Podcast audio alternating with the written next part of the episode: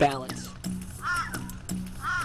repetition, composition, mirrors. Most of all, the world is a place where parts of wholes are described within an overarching paradigm of clarity and accuracy. The context of which makes possible an underlying sense of the way it all fits together, despite our collective tendency not to conceive of it as such.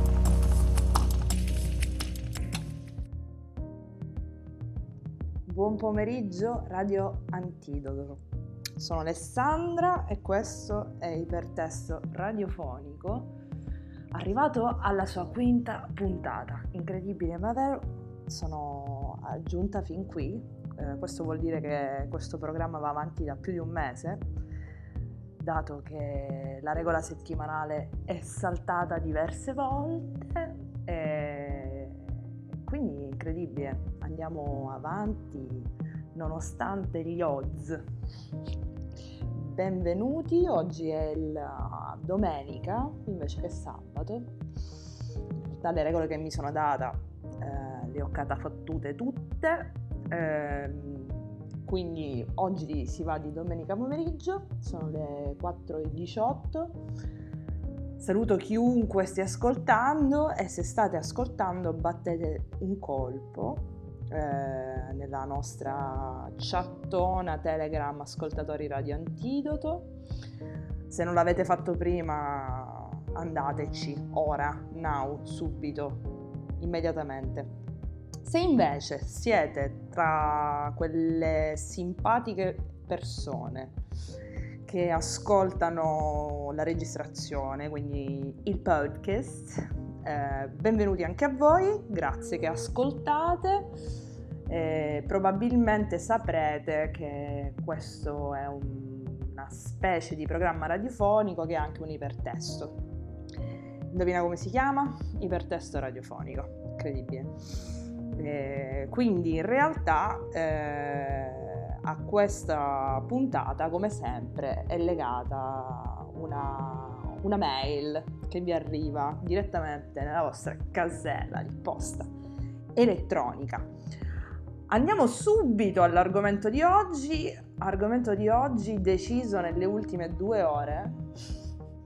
La verità, ragazzi, è che non c'ho proprio di, di fare una cippa di niente, però un uh, programma che ho ascoltato questa mattina su Radio Antidoto della nostra meravigliosa Alessandra Mammolini mi ha un po' ispirato eh, e quindi è venuto fuori un po' questo argomento che formalmente abbiamo dichiarato essere libri che sanno di essere libri, o come così li chiamo per i fatti miei metalibri, così perché fa molto meta, il meta ci piace. E, e tutto questo in realtà viene da un mio sogno recondito eh, che non ho mai confessato a nessuno, credo, o a pochi, pochissimi, ovvero quello di eh, progettare libri che sanno di essere libri. Questo è il mio sogno nel, nel cassetto. Me l'ero dimenticato, ogni tanto me lo dimentico, quindi per fortuna c'è della bella gente che ti chiede: ma ce l'avete voi un sogno? E questa è proprio Alessandra Mammolini che stamattina chiedendo, chiedendo, mi ha fatto ricordare un po' di sogni. Um, prima di entrare nel vivo, come sempre, ci ascoltiamo un pezzo così vi, vi salvo dalle profondità della mia voce. Eh, sono particolarmente felice della playlist di oggi perché in realtà non c'entra assolutamente nulla con l'argomento, però sono tutti i pezzi che ci avevo un sacco voglia di sentire, eh, per lo più voci donne, anche questa volta c'ho un feticismo per le voci donne, eh, pezzi un po', un po' intensi, ci abbiamo un bel po' di spagnolo. Iniziamo appunto subito con un pezzo super bello che metto in rotazione da una settimana a questa parte. E questa è Silvia Pérez Cruz e il pezzo è Mecita. Mechita de mis ensueños, muñequita seductora, tu juventud atesora todo mundo de esplendor. Y el misterio de tus ojos ha turbado toda mi calma y hace nacer en mi alma una esperanza de amor. Mechita de mis ensueños, muñequita seductora, y tu juventud atesora todo mundo de esplendor. Y el misterio de tus ojos ha turbado toda mi calma y hace nacer en mi alma una esperanza de amor. Mechita, eres linda tus ojos, tus ojos me fascinan, tu boca, tu boquita divina. Quisiera, quisiera yo besarme. Mechita, tú bien sabes lo mucho que te quiero, por eso te ruego no me hagas sufrir más.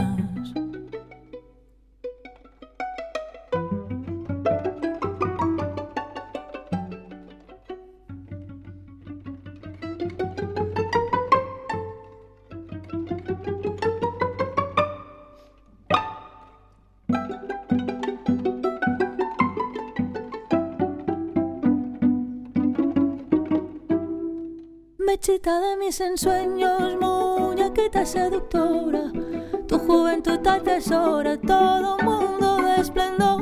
Y el misterio de tus ojos ha turbado toda mi calma y hace nacer en mi alma una esperanza de amor. Mechita de mis ensueños, muñequita seductora, tu juventud atesora todo mundo de esplendor. Y el misterio de tus ojos ha turbado toda mi calma y hace nacer en mi alma una esperanza de amor. Mechita, eres linda tus ojos, tus ojos me fascinan, tu boca, tu boquita divina. Quisiera, quisiera yo besarme. Mechita, tú bien sabes lo mucho que te quiero y por eso te ruego no me hagas sufrir más. Mechita, eres linda tus ojos, tus ojos me fascinan, tu boca, tu boquita divina. Quisiera, quisiera yo besarme. Chita, tú bien sabes lo mucho que te quiero, por eso te ruego no me hagas sufrir más.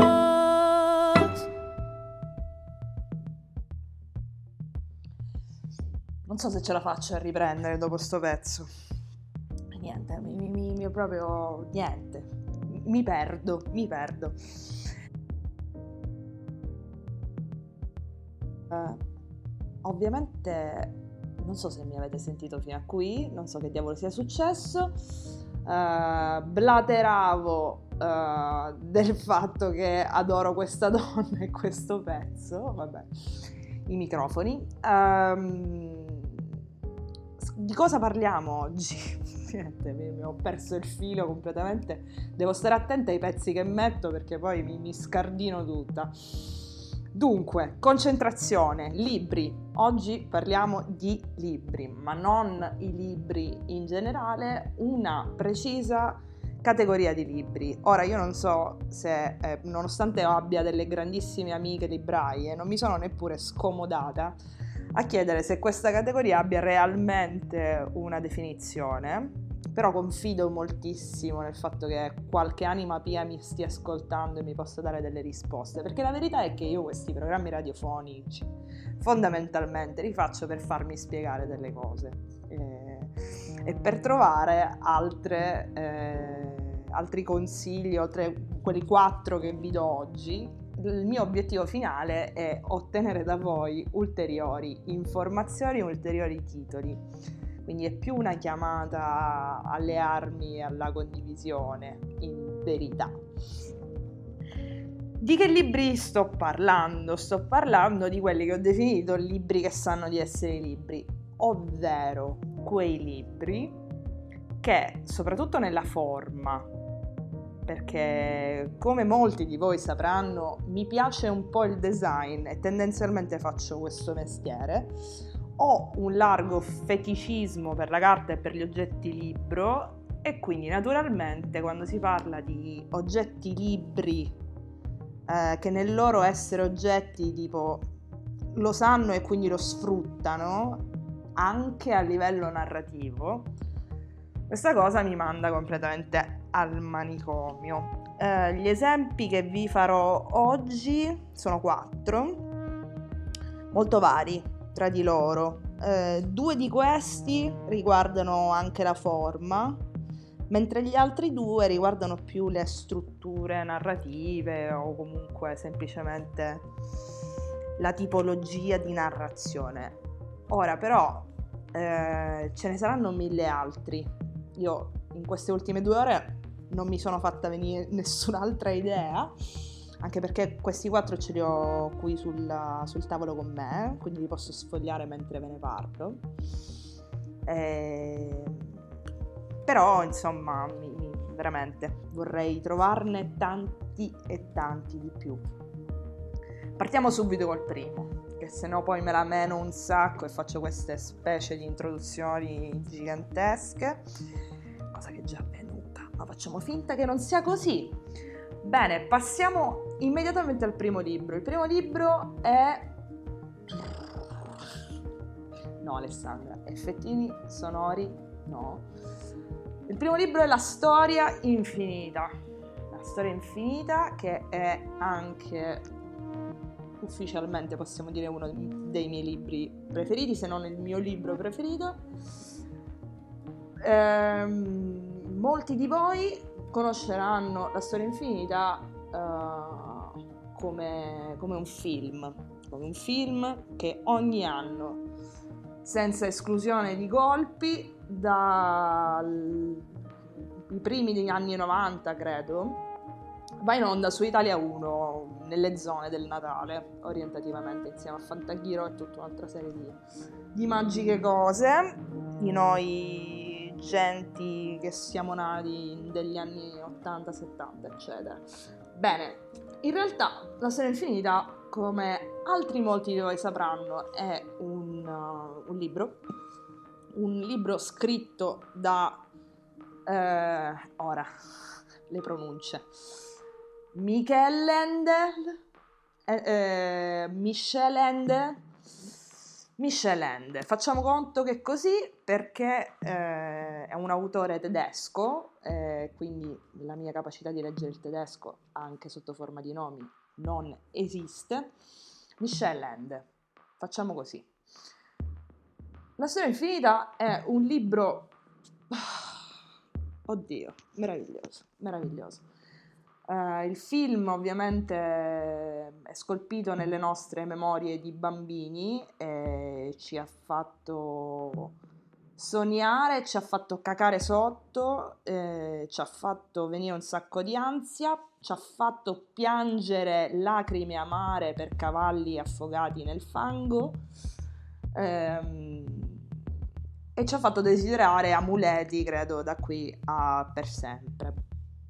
Um, in realtà il film non è assolutamente, almeno il primo, perché in realtà sono stati fatti, se non mi ricordo male, due storie infinite o tre. No, forse ancora le trilogie non erano, non erano di moda ai tempi. Sono certa che ce ne siano due perché li ho visti entrambi. Il secondo è una cagata pazzesca. Il primo invece effettivamente coglie, coglie eh, una certa mh, atmosfera del libro. Il libro, in realtà, eh, la storia del libro va, eh, cioè copre entrambi i film, il primo e il secondo. Quindi mh, effettivamente il secondo libro, il secondo film eh, contiene sempre delle, delle avventure eh, che riguardano il libro della storia infinita. Ovviamente tutte le necessità di narrazione cinematografica hanno, come ovvio, rubato un po' di magia eh, che il libro contiene. Eh, però il libro è talmente importante in questa storia che se lo sono portato ovviamente eh, dentro il film, perché eh, il protagonista, diciamo, è sicuramente Bastian, eh, il nostro bambino che insomma a un certo punto ruba questo libro da questa biblioteca, biblioteca libreria antiquaria.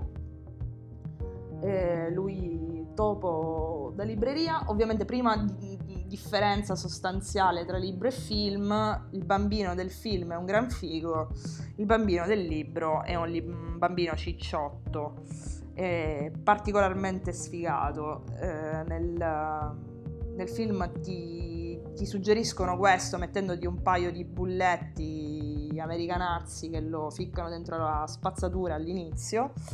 Però tendenzialmente in realtà l'aspetto del bambino non giustifica assolutamente questo suo, insomma, eh, questa sua, eh, diciamo, loser condizione. Ad ogni modo, eh, la, insomma, sì, faccio questa specie di riassunto anche se non sarebbe necessario. Eh, Bastian, dopo aver rubato questo libro, si nasconde nella soffitta della, della scuola e inizia a, a leggerlo. Eh, all'inizio del film intuiamo anche che Bastian ha perso la madre e che ha un rapporto un po', un po' strano col padre, che, che si vede che gli vuole bene, ma è un uomo un po' freddo, molto concreto, molto razionale, mentre lui è un appassionato di libri, di fantasia, c'ha tanta voglia di volare con l'immaginazione. E quindi inizia a leggere questo libro libro super avvincente e tra l'altro ritratto nel film in maniera iper iconica, con questo meraviglioso uh, medaglione sul, sul fronte, e, e nulla, si perde tra le pagine e succede che a un certo punto si rende conto che il libro che sta leggendo in realtà gli parla in qualche modo. Cioè che lui è, eh, in quanto lettore del libro, un personaggio del libro stesso. E quindi il libro entra dentro il libro. Ed è questo quello che intendevo quando parlavo di libri che sanno di essere libri. Quando eh, a un certo punto della mia vita mi sono resa conto che questo film era in realtà un libro, mi sono domandata: ma come fai a raccontare una storia del genere?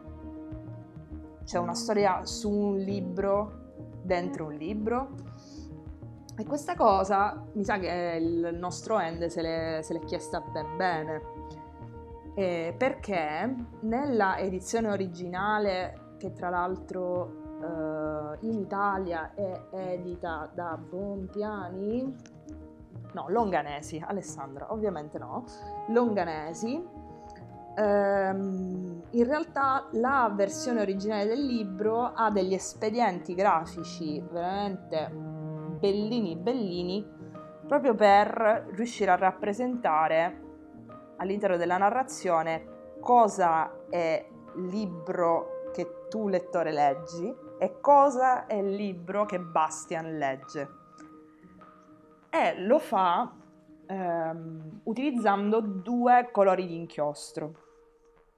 Quindi la storia che tu inizi a leggere in quanto lettore del libro, che racconta la storia di Bastian, eccetera, eccetera, è in verde, utilizza un inchiostro verde. Quando Bastian inizia a leggere il libro, e quindi noi leggiamo quello che legge Bastian, eh, l'inchiostro diventa rosso.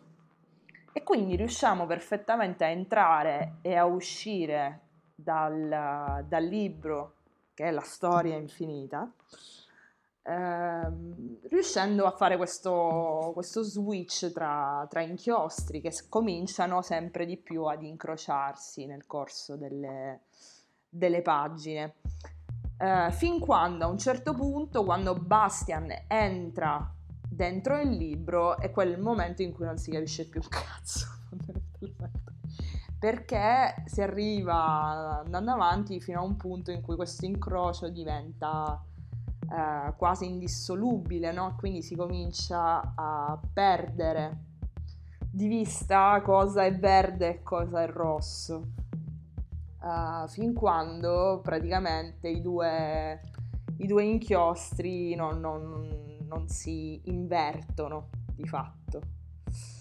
Eh, un macello stupendo, stupendo. Inoltre eh, un'altra caratteristica di questa edizione, che tra l'altro era andata a un certo punto perduta da Longanesi, nel senso che eh, le prime edizioni erano così, Poi con le ristampe super cheap dei tascabili questa cosa si era persa e quindi avevamo uno sterile libro in bianco e nero.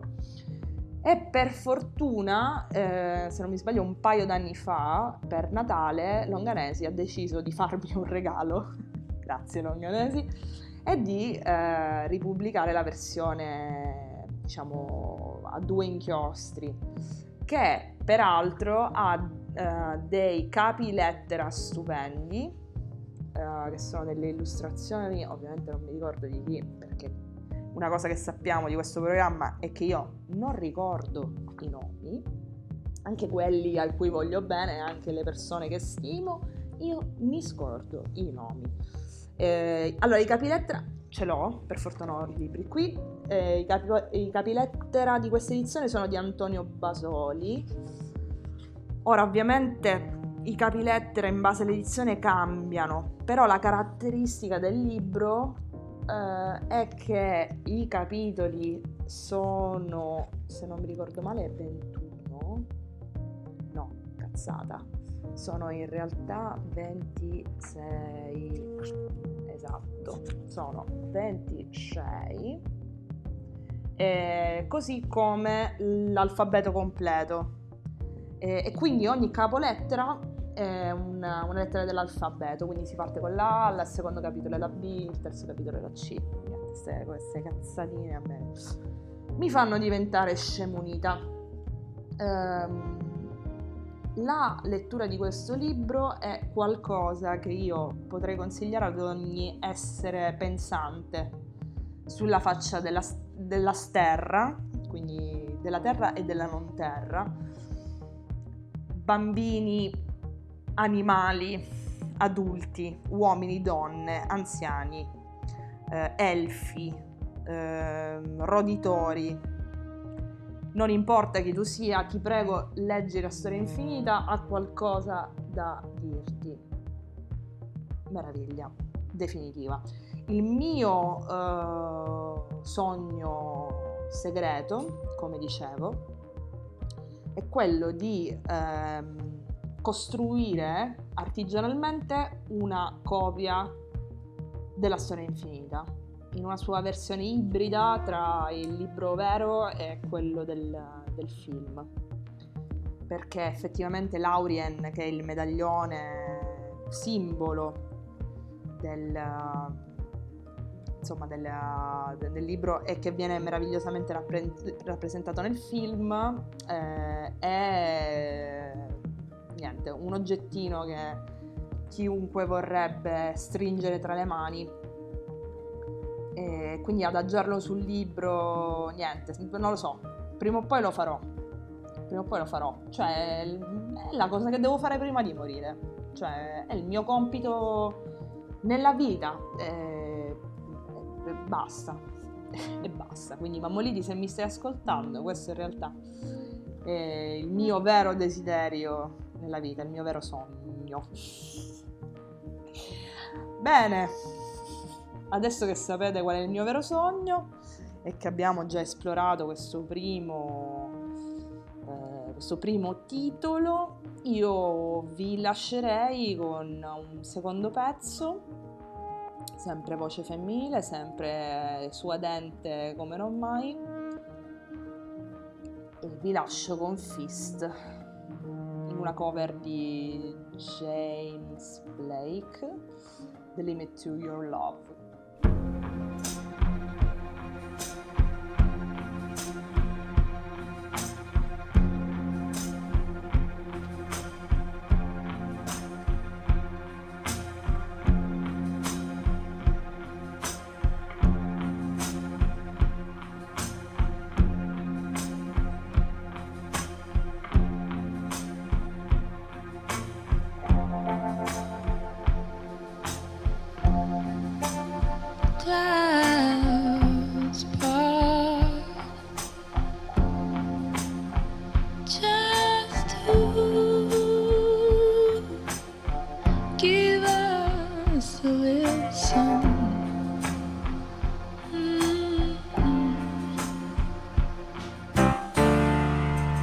There's a limit to your love.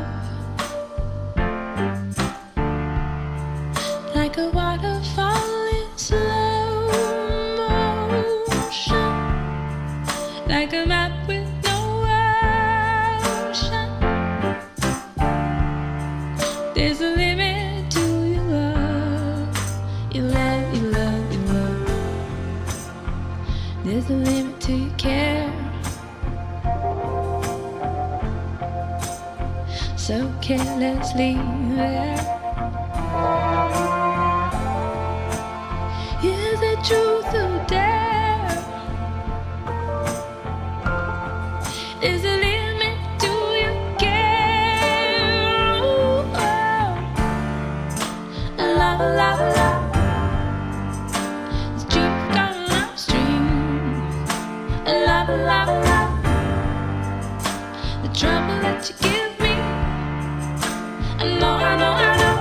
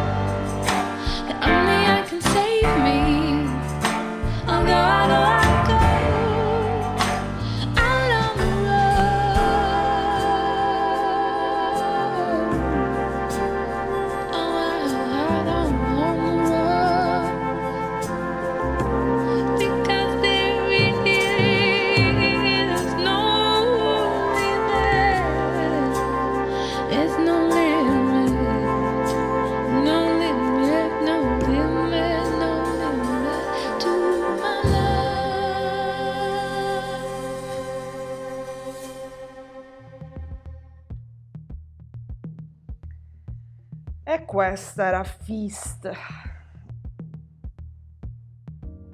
un album di un po' di tempo fa eh, che insomma ancora attualissimo, tra l'altro non è più uscito nulla su di suo, mi sa, a meno che non mi sia persa qualcosa. Ci manchi Fist, ti prego mandaci della musica, grazie. Uh, Ipertesto radiofonico, puntata numero cinque. Uh, stiamo elencando uh, questi quattro libri che sanno di essere libri. Abbiamo parlato di, della storia infinita, libro, niente, vabbè, non riesco ad utilizzare aggettivi. Il, uno dei miei libri preferiti, ma oh, stasera mi sbilancio, secondo me è il mio libro preferito della vita, per quanto possa diavolo importarvene. Eh, abbiamo ciarlato di, di, insomma, di trama e di come è fatto un po' il libro, ma passerei direttamente al secondo titolo, altrimenti la puntata come al solito non finisce più. Uh, il secondo titolo è un libro che io ho iniziato a leggere ma che non ho finito, come molti libri che parcheggio, poveri ragazzi, nonostante eh, ami molto. Mi è stato prestato dalla mia amica Miriam. Tu sai chi sei, Miriam, amica, grazie, anche se non stai ascoltando questo programma.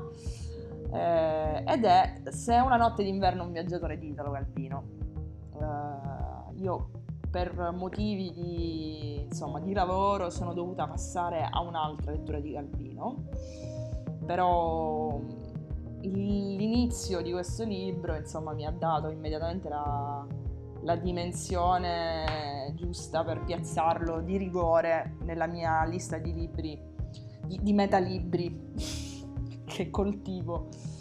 Ehm, per chi non lo avesse letto né ne avesse particolarmente sentito parlare, ehm, è un romanzo sul sui romanzi, sulla lettura, in poche parole. Eh, è una specie di, eh, diciamo di, di, come dire, di raccolta indiretta di una serie di libri diversi tenuti insieme da una storia che giustifica il tutto. Cioè, in poche parole, Calvino aveva voglia di iniziare tanti racconti diversi, tanti libri diversi in realtà, non racconti, perché lui ha scritto diversi, diversi libri di racconti, ne scriveva principalmente di racconti. Ehm, in questo caso è un romanzo che è fatto di inizi di racconti. Mi spiego meglio.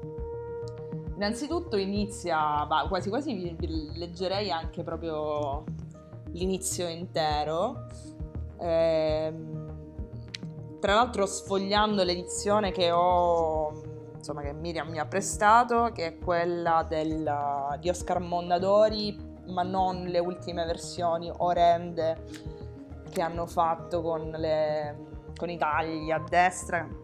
Non, non invesco contro di loro tanto per i tagli quanto per la qualità infima della carta che hanno utilizzato per queste edizioni, perché si spappolano veramente nel giro di pochissimo tempo. Invece la versione precedente, quella con la costa verde acqua, o meglio quella sorta di azzurro Tiffany, quell'acqua e nero, e, E tra l'altro Oscar Mondadori ha questa buona abitudine in realtà di ehm, fornire il libro, almeno riguardo i classici, con eh, cronologie, bibliografie, ehm, anche una, c'è una bellissima ehm, prefazione, in realtà qua la chiamano presentazione, eh, che è una sorta di risposta in forma di lettera che Calvino diede eh, nel settantanove ad un suo detrattore eh, che insomma, ovvero no, non era beh, effettivamente un detrattore, un certo Angelo Guglielmini, che gli fece delle domande, gli chiese delle cose. In realtà lui utilizzò questa scusa per per spiegare un po' quale fosse la complessità di quello che aveva scritto, talmente tanto che eh, sfogliando si trova anche una specie di struttura, proprio un grafico di come si sviluppa eh, la, la storia e come si avviluppano i vari romanzi all'interno della, della trama. Quindi questo già ci fa capire che, insomma, spiegarvelo adesso sarà un po' complicato per me, anche perché non avendolo letto tutto eh, non sarei neppure titolata a parlarne ampiamente. Però eh, mi piacerebbe leggervi la prima pagina, non so perché mi sto impelagando in questa cosa, perché sono una pippa infernale a leggere sotto pressione, però eh, in questo caso non posso esimermi, perché se parlo di libri, libri strani, vi devo far capire di che cacchio stiamo parlando. Quindi ve la leggo, perdonerete le mie intonazioni, i miei sicilianismi, e vabbè, andiamo avanti, vado. Stai per incominciare a leggere il nuovo romanzo Se una notte d'inverno un viaggiatore di Italo Calvino. Rilassati, raccogliti, allontana da te ogni altro pensiero, lascia che il mondo ti, che ti circonda sfumi nell'indistinto. La porta è meglio chiuderla, di là c'è sempre la televisione accesa. Dillo subito agli altri. No, non voglio vedere la televisione. Alza la voce, se no non ti sentono. Sto leggendo, non voglio essere disturbato. Forse non ti hanno sentito con tutto quel chiasso. Dillo più forte e grida: sto cominciando a leggere il nuovo romanzo di Italo Calvino. O se non vuoi dirlo, speriamo che ti lascino in pace. E poi continua con prendi la posizione più comoda, bla bla bla. Quindi lui inizia già a dirti: ok, ciao, tu sei il lettore.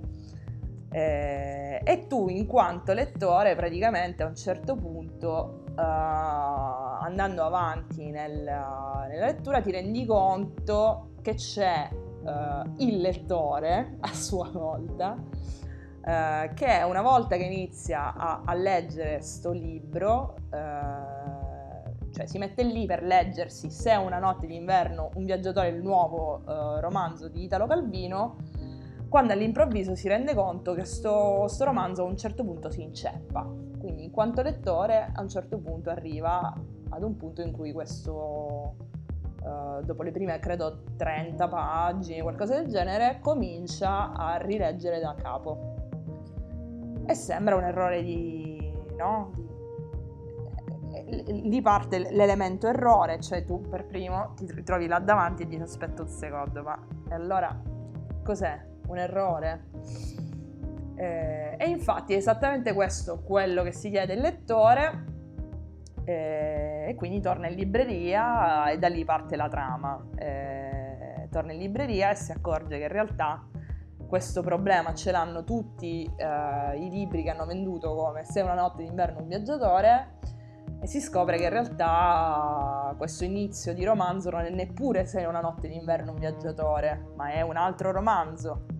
E allora dov'è Se una notte d'inverno un viaggiatore? Dov'è il romanzo che il lettore voleva leggere? E tutto il libro si dovrebbe dispiegare nella ricerca di questo romanzo, eh, che in realtà va, insomma, si dispiega come un salto da un romanzo all'altro, alla disperata ricerca di un romanzo che fondamentalmente, boh, c'è, non c'è, non lo so, non l'ho letto e quindi non me lo spoilerate perché non lo so. Bello parlare di cose che non si conoscono a fondo. Questo è la, l'approccio, diciamo, pressopochista che ci contraddistingue qui in Ipertesto Radiofonico. Pillole di cose che potrei sapere meglio, ma che voglio condividere lo stesso. Bene, oggi me la canto e me la suono da sola, ve ne, ve ne sarete resi conto, ehm, però se non altro provo a mettervi della musica bella per farmi perdonare. La prossima che ci ascoltiamo è l'ennesima donna di oggi, oggi solo donnoni, non dive ma gente intima e preziosina.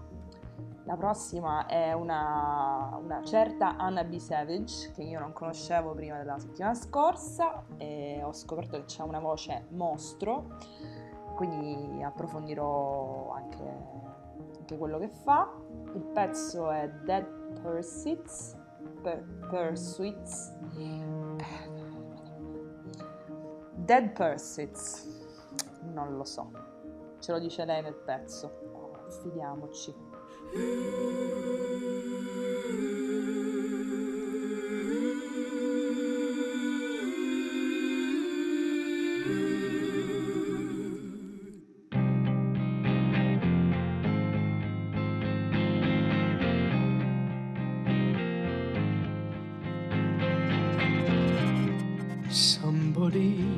Help me in my dead pursuits, I'm dyeing my hair and cutting out sugar. Pretend I'm okay, but I'm choking out sugar.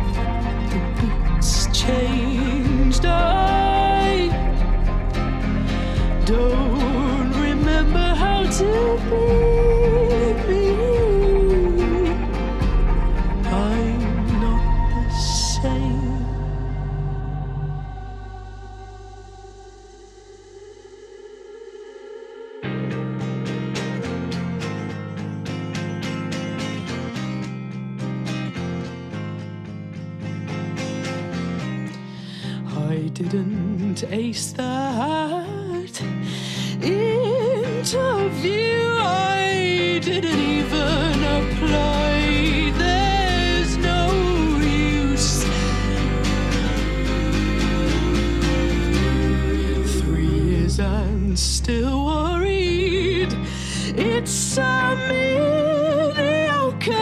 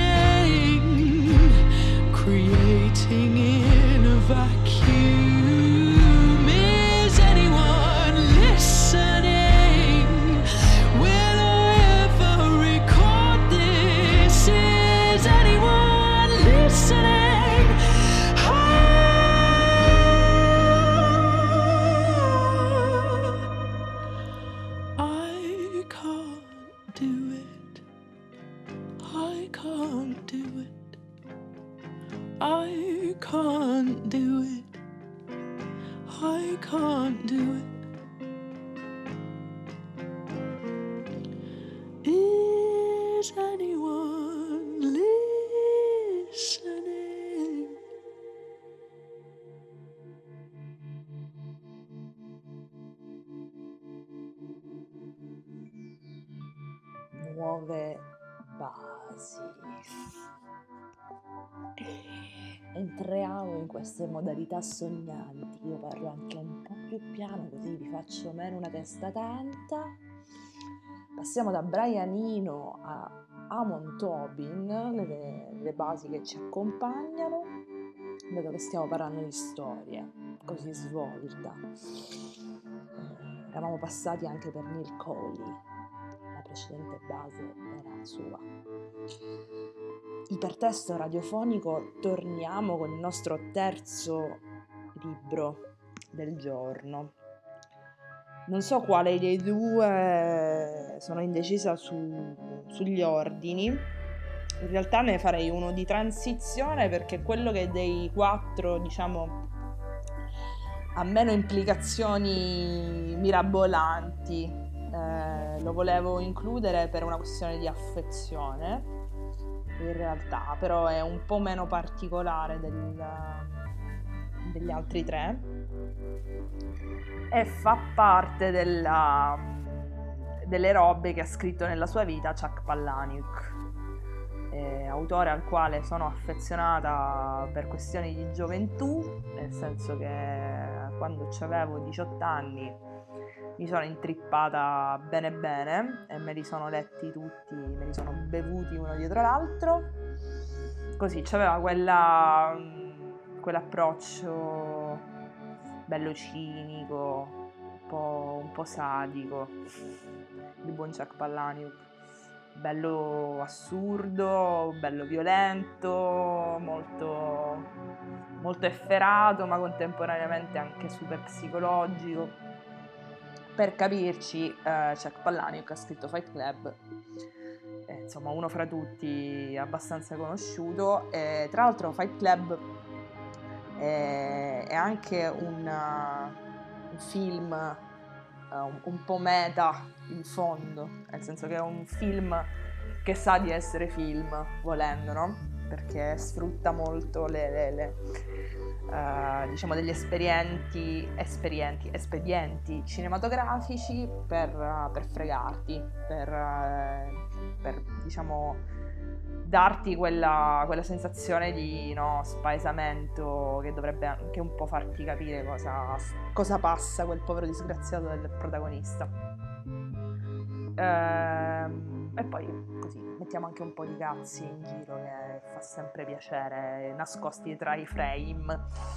In questo caso parliamo di Diary, Uh, che tra l'altro non è neppure uno dei miei libri, diciamo, de- dei libri che preferisco di Palahniuk. Probabilmente il mio preferito rimane Invisible Monsters, del quale sogno da una vita una trasposizione cinematografica, perché secondo me comunque quest'uomo scrive sempre avendo in mente dei film che ne escano fuori. Eh, in realtà, che io sappia, ce n'è uno in cantiere sull'Alibi, che tra l'altro ho anche cra- ho crowdfundato un po' di anni fa. La produzione ovviamente non finirà mai, come la maggior parte dei film che cercano di fare di Chuck Palahniuk, però vabbè. Eh, ma qua parliamo di Diary, parliamo di Diary perché di tutti, ora potrei sbagliarmi, anche perché poi io in realtà da Gangbang in poi non ho mai più letto nulla di suo, perché mi sono rotta i coglioni di leggere sempre le stesse cose. Scusa Chuck, ti voglio bene. Um, però uh, Diary uh, rientra a discreto titolo tra i libri dei quali vi parlo oggi, perché è di fatto un diario. Eh, è un libro scritto sotto forma di diario, non è il primo, non sarà di certo l'unico, ehm, non ha niente di particolarmente emozionante nella sua forma, diciamo, grafica, nel suo essere oggetto libro. Sarà che io ho la versione sempre della piccola bibliode- biblioteca Oscar Mondadori. Eh, fatto sta che ehm, secondo me ci stava in mezzo, perché comunque Uh, è un diario che sa di essere un diario, mettiamola così. Talmente lo è che eh, ora no, ovviamente io non, non voglio spoilerare qua le fini di niente, quindi non sarò qui, perché vorrei che questi libri magari un, una persona su, su sette che ascolta questa cosa potrebbe anche interessarsi e volerli leggere, quindi mi, mi fa piacere non spoilerarvi troppo. Um, però eh, potrei Uh, leggervi in realtà l'ultima pagina del, uh, del libro, che è l'unica pagina che esce fuori dalla, dalla struttura diario, che per tutto il resto si svolge esattamente come un diario scritto dalla protagonista Misty. Uh, quindi ogni, ogni capitolo è in realtà ha come, come titolo uh, una data, che è la data in cui è stato, è stato scritto il contenuto.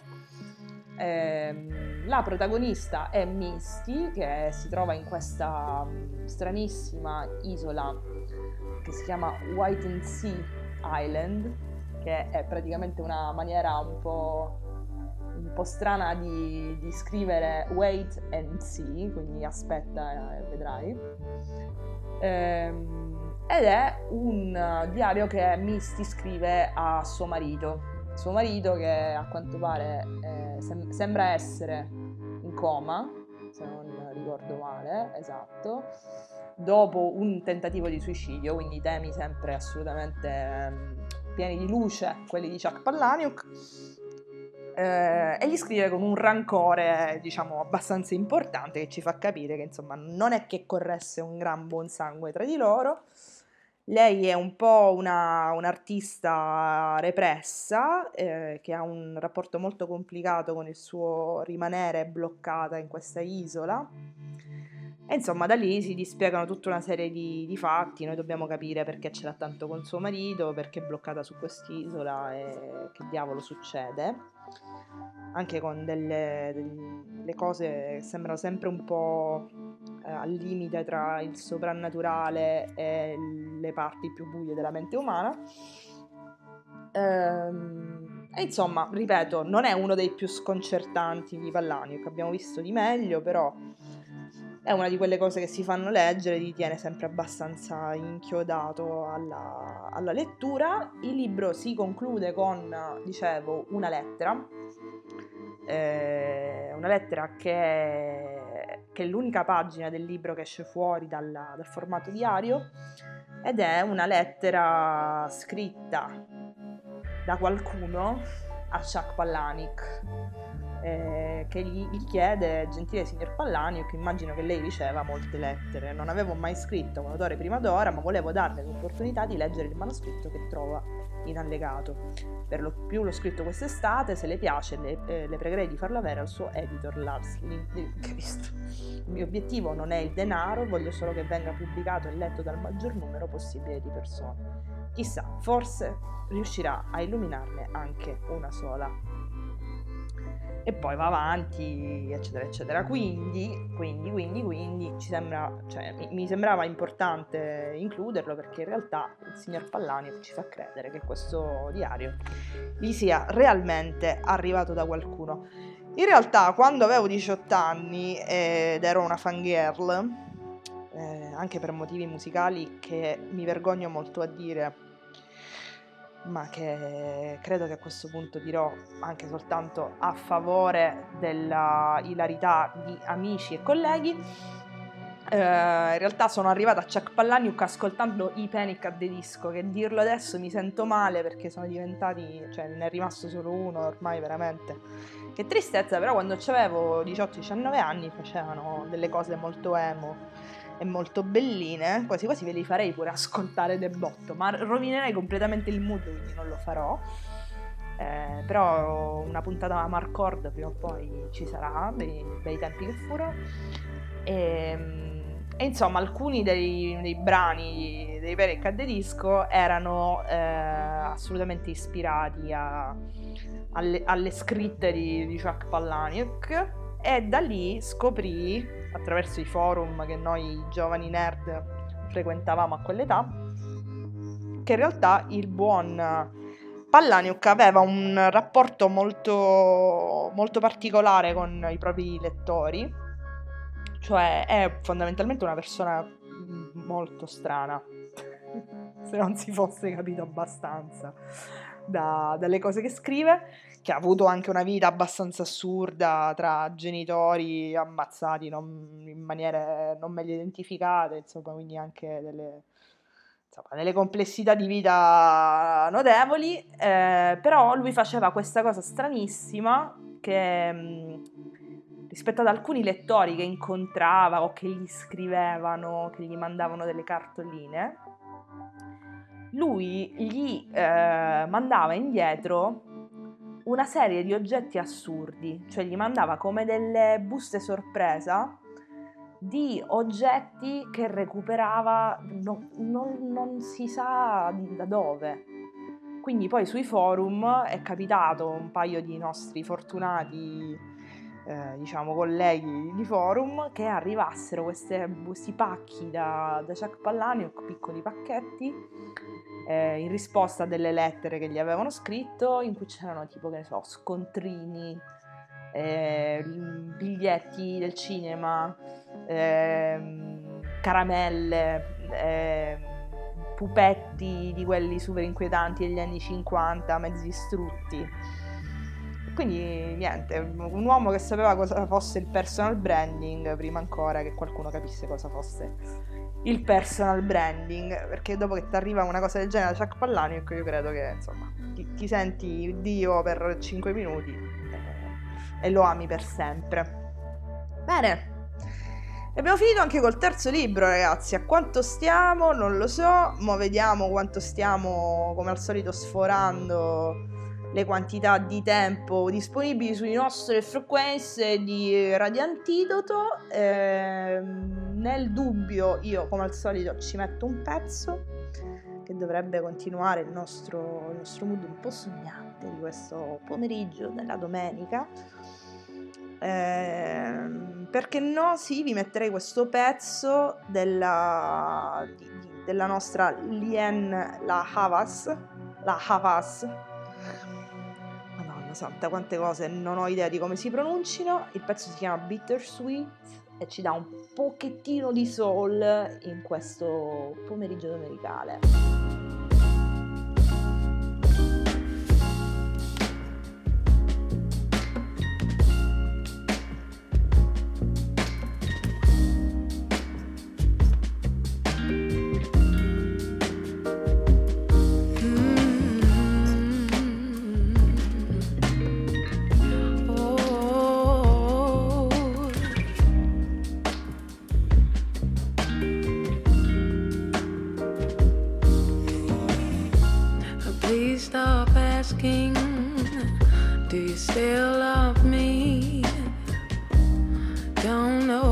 to say.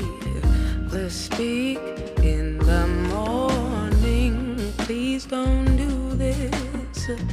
I'm too far away. Don't know what to tell you, babe. No more hanging around. Oh, no more hanging around. Oh, now my sun's going down. Oh, telling me something isn't right. Something isn't right. Oh, bittersweet summer rain. I'm born again. All my broken pieces. Bittersweet summer rain. I'm born again. Oh, no more hanging around.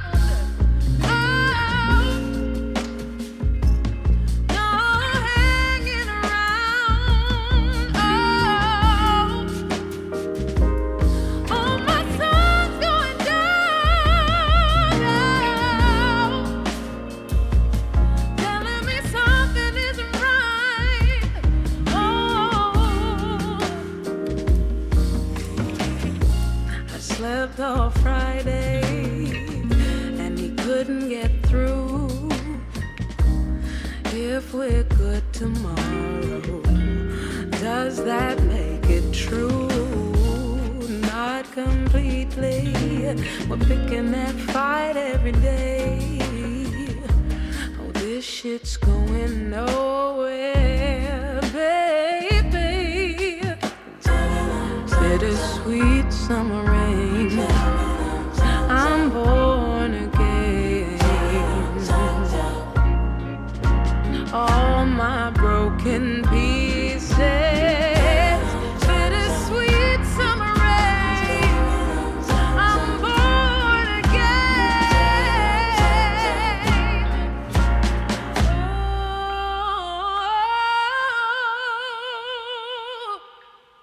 no more hanging around. Oh, no hanging around. Oh, oh, my sun's going down. Oh, telling me something isn't right. Something isn't right. No hanging around.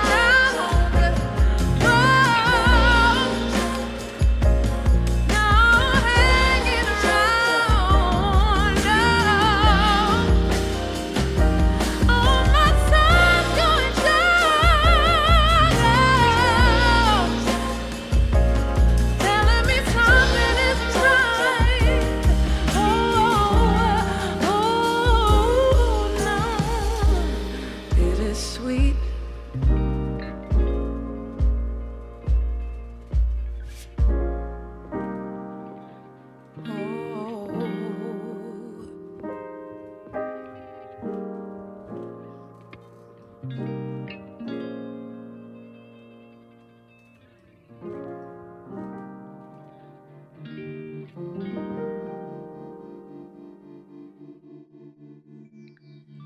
Sono le diciassette e diciassette, quindi ve lo dovevo dire, sono le diciassette e diciassette, siamo arrivati a un'ora di trasmissione, così a ruota libera, senza neppure una parola in chat. Ascoltatori Radio Antidoto, quest'oggi mi avete lasciato da sola e io vi ho riempito di ciarle.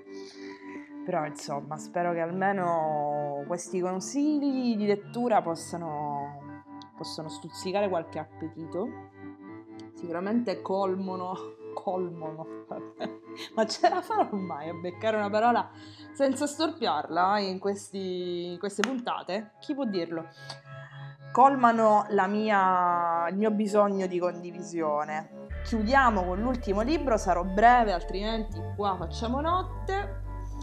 Uh, questo è un regalo che ho ricevuto per i miei trenta anni dalla mia amica Moni, eh, che tengo come una reliquia perché non avevo la più pallida idea di cosa diavolo fosse quando me l'ha regalato. In realtà, di tutti quelli che abbiamo raccontato fino a questo momento, questo è proprio il libro che, che, che più di tutti sa di essere un libro, cioè ce l'ha proprio stampato in faccia di essere un libro, ed è un libro uh, che riporta due autori ufficiali, uh, da- Doug Dorst e il signor J J. Abrams, che qualcuno avrà già sentito nominare da qualche parte probabilmente.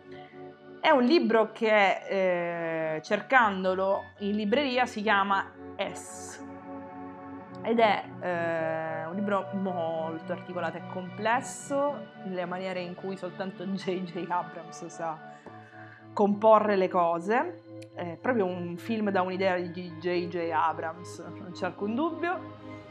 Eh, si presenta in una forma grafica uh, proprio da, da, da, da, da sbavamenti assoluti. Io tra l'altro ce l'ho nella sua versione originale, ce l'ho in inglese, il che rende la lettura abbastanza complessa, però sono contenta lo stesso. Allora, io adesso, come potete ben immaginare, non ho più trenta anni, cioè sono passati ben quasi cinque anni da quando l'ho ricevuto, ma non sono mai riuscito a leggerlo veramente. Uh, questo ci narra il fatto che sia veramente complicato da leggere, per i motivi che sto per elencarvi, ma anche che eh, sono una gran procrastinatrice. Sono arrivata a metà, eh, sì, sicuramente con quell'aspetto inglese rende tutto un po' complicato, però eh, non lo so, la verità è che secondo me non lo voglio finire. C'è una parte di me che non vuole mai finirlo nella vita, non lo voglio finire, mai. Eh, quindi abbiamo detto che il libro si chiama S. Eh, giunge con una eh, come chiamarla? Come si chiamano queste parti dei libri? Madonna che ignoranza! Gli, gli scatoli dentro i quali stanno i libri dai quali tu li sfili.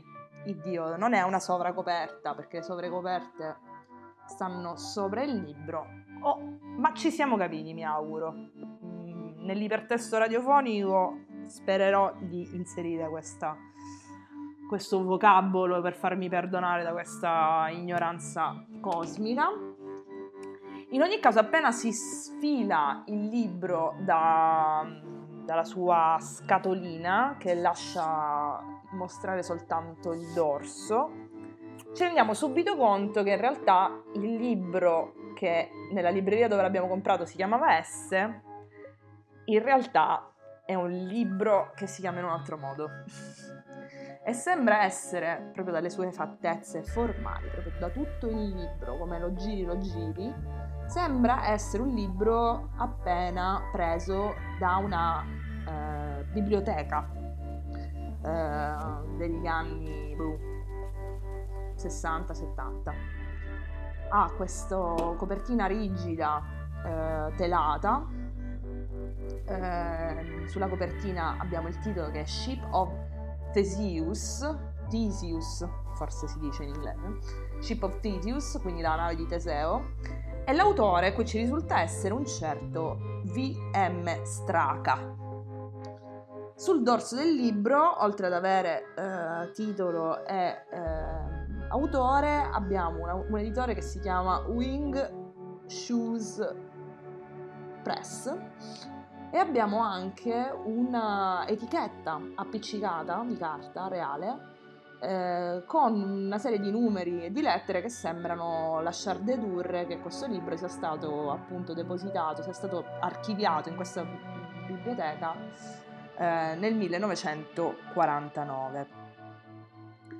Appena cominciamo ad aprire questo libro capiamo immediatamente di cosa diavolo stiamo parlando, cioè abbiamo questo Uh, libro proprio super vintage, con queste pagine anche un po' ingiallite, eh, interamente stampato, sembra veramente un libro degli anni cinquanta. Soltanto che questo libro perfettamente stampato è completamente ricoperto di notazioni scritte a mano sui i margini, che sono belli ampi non a caso probabilmente. Abbiamo una serie infinita di eh, inchiostri diversi, di sottolineature, di pezzi di testo, e sfogliando ci rendiamo conto che non solo questa è la particolarità del libro, ma in realtà il libro è pieno, zeppo di cose eh, depositate dentro, di pezzi. Eh, abbiamo una cartolina del Brasile che sembra veramente una cartolina scritta a mano dietro con degli indirizzi tagliati, oscurati, una lettera su una velina scritta in bellissima grafia con pagine numerate, perfettamente ripiegata. Abbiamo un foglio di giornale russo, dei documenti, eh, un foglio fotocopiato di un altro libro che proprio è una fotocopia con altri pezzi. Uh, che altro? Altre lettere, lettere, lettere, un santino di Jean Bernard Desgirny, non lo so, uh, di tutto, di tutto. È una specie di... Ah, poi c'è un tovagliolo, veramente un tovagliolo, con una mappa sopra. Quindi diventa una roba iper mega interattiva a livelli spaventosi, e quindi si capisce a un certo punto che qual è la struttura narrativa. Il libro è un libro, ed è un libro che viene da una biblioteca e che viene scambiato tra due persone. Questa cosa si capisce perché le scritture delle notazioni sono sempre solo due, nonostante utilizzino sempre penne diverse. E i colori delle penne aiutano anche a capire quali, quali sono i momenti nei quali queste due persone hanno scritto. Ora io non so se si capisce un cazzo di quello di cui sto parlando.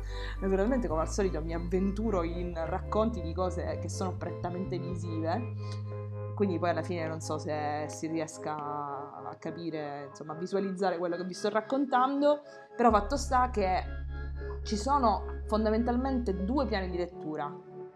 Uno è quello del libro, cioè uno potrebbe semplicemente aprire il libro e leggere questo Ship of Theseus e lo porterebbe a termine fino in fondo, tra l'altro scritto anche in maniera bella pesante. Cioè la cosa che mi veniva più pesante quando l'avevo iniziato era proprio andare appresso a questo inglese super, super aulico, insomma, scritto in maniera molto, molto, molto criptica, molto anche pesante da leggere.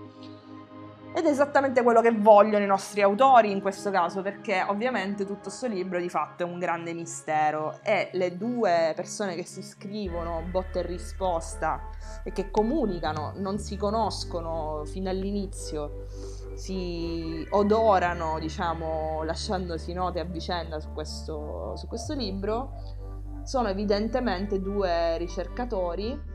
Più esattamente credo che siano un ricercatore e una ricercatrice, quindi capace che a un certo punto ci scatta pure la storia d'amore, insomma. Ehm, e quindi si può decidere o di leggere il libro, come dicevo, tutto per intero, e poi rileggere le notazioni, e quindi poi di fatto leggere quello che Abrams e, e Dorst volevano farci leggere, oppure, come mi ero avventurata io, si può anche decidere di leggere contemporaneamente, quindi, ma è una follia, è veramente una follia. Quindi leggere una pagina e poi leggere tutte le discorsi e notazioni che fanno loro contemporaneamente mentre, mentre la leggono. Follia. Io, insomma, avevo deciso per quella strada, ma probabilmente la verità è che devo prima leggermi tutto Ship of Theseus, poi devo andare con le notazioni, ma lo farò, perché è un'esperienza veramente da...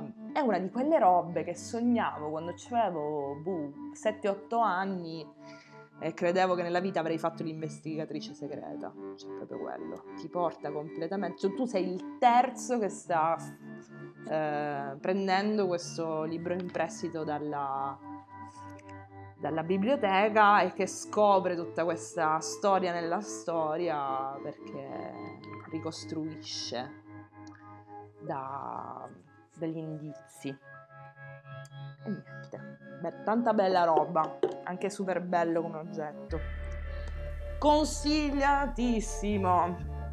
Bene ragazzi, siamo arrivati alla fine, anche alla fine di questa quinta puntata, incredibile ma ce l'abbiamo fatta, dopo solo un'ora e rotti abbiamo concluso gli argomenti. Io oggi non ho avuto il piacere di scambiare parole con nessuno, però chiunque stia ascoltando questa roba anche nel corso de- dei secoli dei secoli, se avete dei libri come questi da consigliarmi, ve ne sarò per sempre grata e potrei anch'io, così come fece in tempi non sospetti il buon Chuck Palahniuk, mandarvi uno scatolo di cianfrusaglie soltanto per ringraziarvi. Vi auguro un buon pomeriggio e vi lascio alle sapienti corde vocali di Rosalia con Apale. Statemi bene, buona domenica. Alla prossima. Davanti al canale traivo la treccia che cevo, se il canale se la devo, solo me protegge a me, solo me protegge a me, solo me protegge.